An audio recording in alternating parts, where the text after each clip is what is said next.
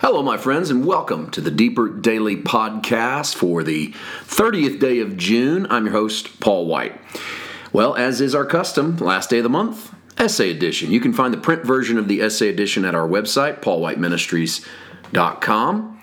And every month, you can listen in as we read it to you on the final day of the month. For the year 2023, we are journeying through the Gospel of Mark. The essay covers wherever we are in the text on that particular day. That happens to be the first several verses, first 10 or so verses of the 12th chapter of the Gospel of Mark. So here it is for the month of June 2023, our essay edition.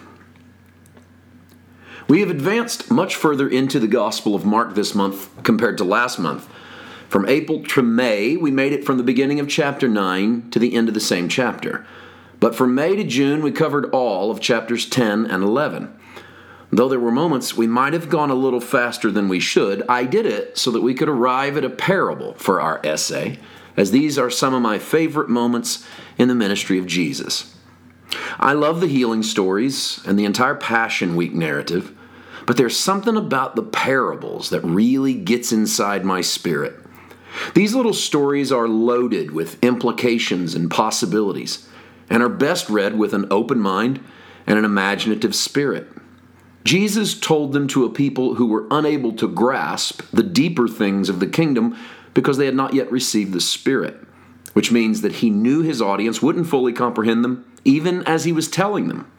Well, that leaves us who have the Holy Spirit with an advantage they did not have and gives us an even greater responsibility to read and understand. Many of the parables used the cultural illustrations of the day and of his primary audience. He told of farmers and fishermen, gardeners and vineyard workers, day laborers and shepherds. He spoke of traveling on dangerous roads, losing things that are valuable, and then finding them in the tumultuous relationships between fathers and sons. Our journey through the Gospel of Mark brings us to chapter 12 and the parable of the wicked vine dressers. But before we jump in, it's necessary to point out what Mark places just in front of the parable and to borrow from Matthew another little parable that helps solidify a point. The end of Mark 11 tells of the chief priests, scribes, and elders questioning Jesus as to the source of his authority.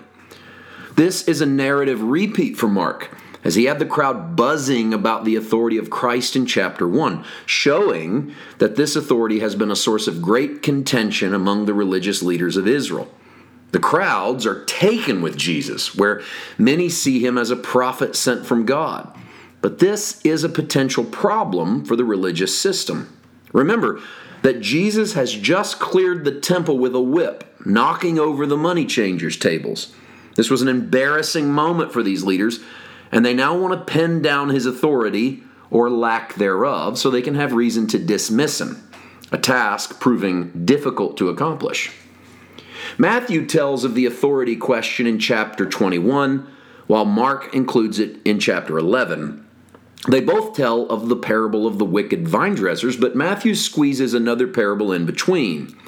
His addition is simply a further answer to their authority question, meaning that the vine dressers parable may be the same thing. So let's start with that additional parable, often called the parable of the two sons from Matthew 21, verses 29 to 32. And let's do so considering the question of authority.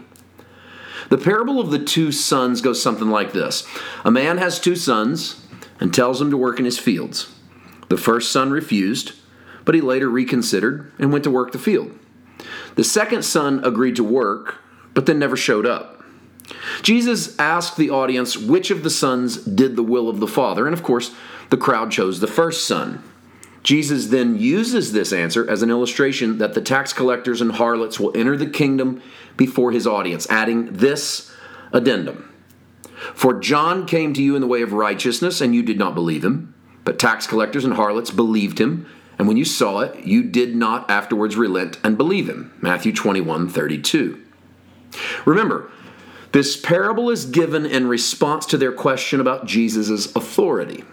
Jesus had flipped that question back to them by asking whether John the Baptist received his authority from heaven or from men. Now, they don't answer that question because they lose either way they go. So, this parable of the two sons is Jesus' way of answering the question for them. He asks, Which of them did the will of the Father? Now, what we need to ask ourselves is, What is the will of the Father? Jesus answers this for us in John 6 40. This is the will of my Father, that everyone who sees the Son and believes in him may have everlasting life, and I will raise him up at the last day. Now, though the parable deals with the doing, it has to because it's a practical story. The deeper meaning is that the will of the Father is not found in the doing, but in the believing. The point is not that you should do what you say you'll do, though you indeed should, but that the answer the Father is looking for is faith, not works or promises. For whether the Son answered yes or no, or went to the field or not, all that they did was a commentary on the authority of their Father. They either disrespected the authority and they lied, or they respected the authority and changed their mind. Jesus' conclusion is that the harlots and tax collectors get into the kingdom sooner because they believe in the authority of Jesus, while the religious leaders do not.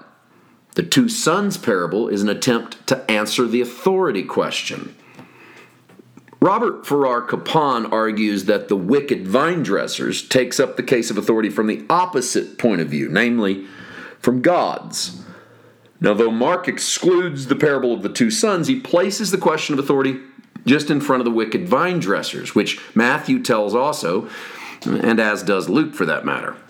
So, using both versions of the story, That'll give us more one more answer to the question of authority and how Jesus saw his own ministry. Isaiah 5 7 declares, The vineyard of the Lord of hosts is the house of Israel, and the people of Judah are his pleasant planting. Their identity was rooted, pardon the pun, in the vineyard analogy.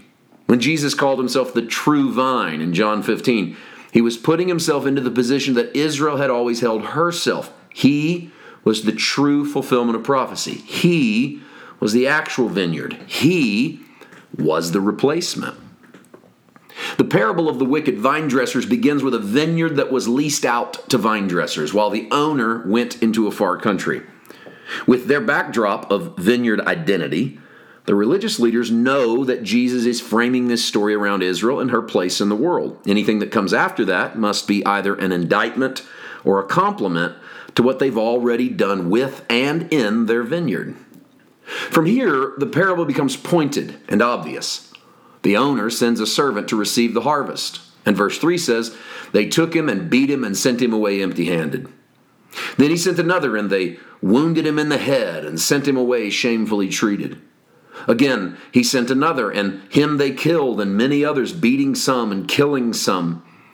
It seems like a retelling of the prophetic story. Prophets and judges arose. Israel wanted nothing to do with them. Some they imprisoned, some they beat, some they killed. All they rejected. The next step in the parable is an obvious one, and just as obviously, a setup. The owner sends his own son, but the vine dressers kill him as well, thinking the inheritance will be theirs. Now, surely Jesus is not insinuating that they think they can inherit the kingdom by killing the son, but they do seem to think the owner's so far away that they can enjoy all they want of the spoils before the judgment falls on their heads. Those who had asked the question about authority are getting more than they bargained for. Now, it's important to remember that the leaders of Israel did very much believe in the coming judgment of God and the arrival of Messiah. But they saw the two events as happening simultaneously, and most certainly in their favor. The Messiah would lead the way of the judgment of God against the enemies of Israel.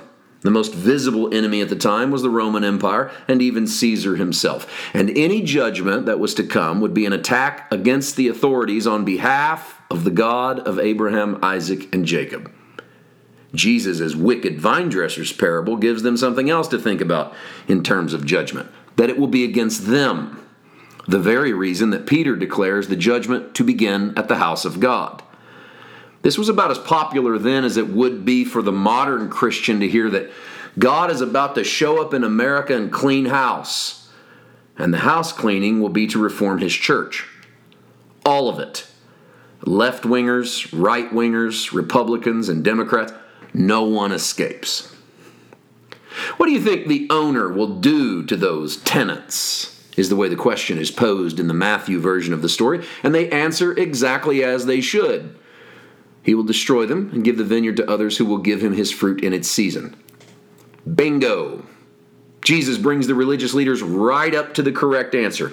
Those who have failed to bring forth fruit are about to be replaced by those who will. Jesus then quotes Psalms 118 The stone that the builders rejected has become the head of the corner. Jesus is that stone, and they are the ones who have rejected him. Mark says in verse 12 that they knew he had spoken this parable against them. What we know, having journeyed through the authority question and then this parable, is that they are the same. Jesus derives his authority from the far off owner, and their rejection of him is their rejection of God. Matthew speaks of the rejected stone as the one that will crush whoever falls on it. Paul called Jesus the rock, and in 1 Corinthians 1, a stumbling block to the Jews and foolishness to the Greeks.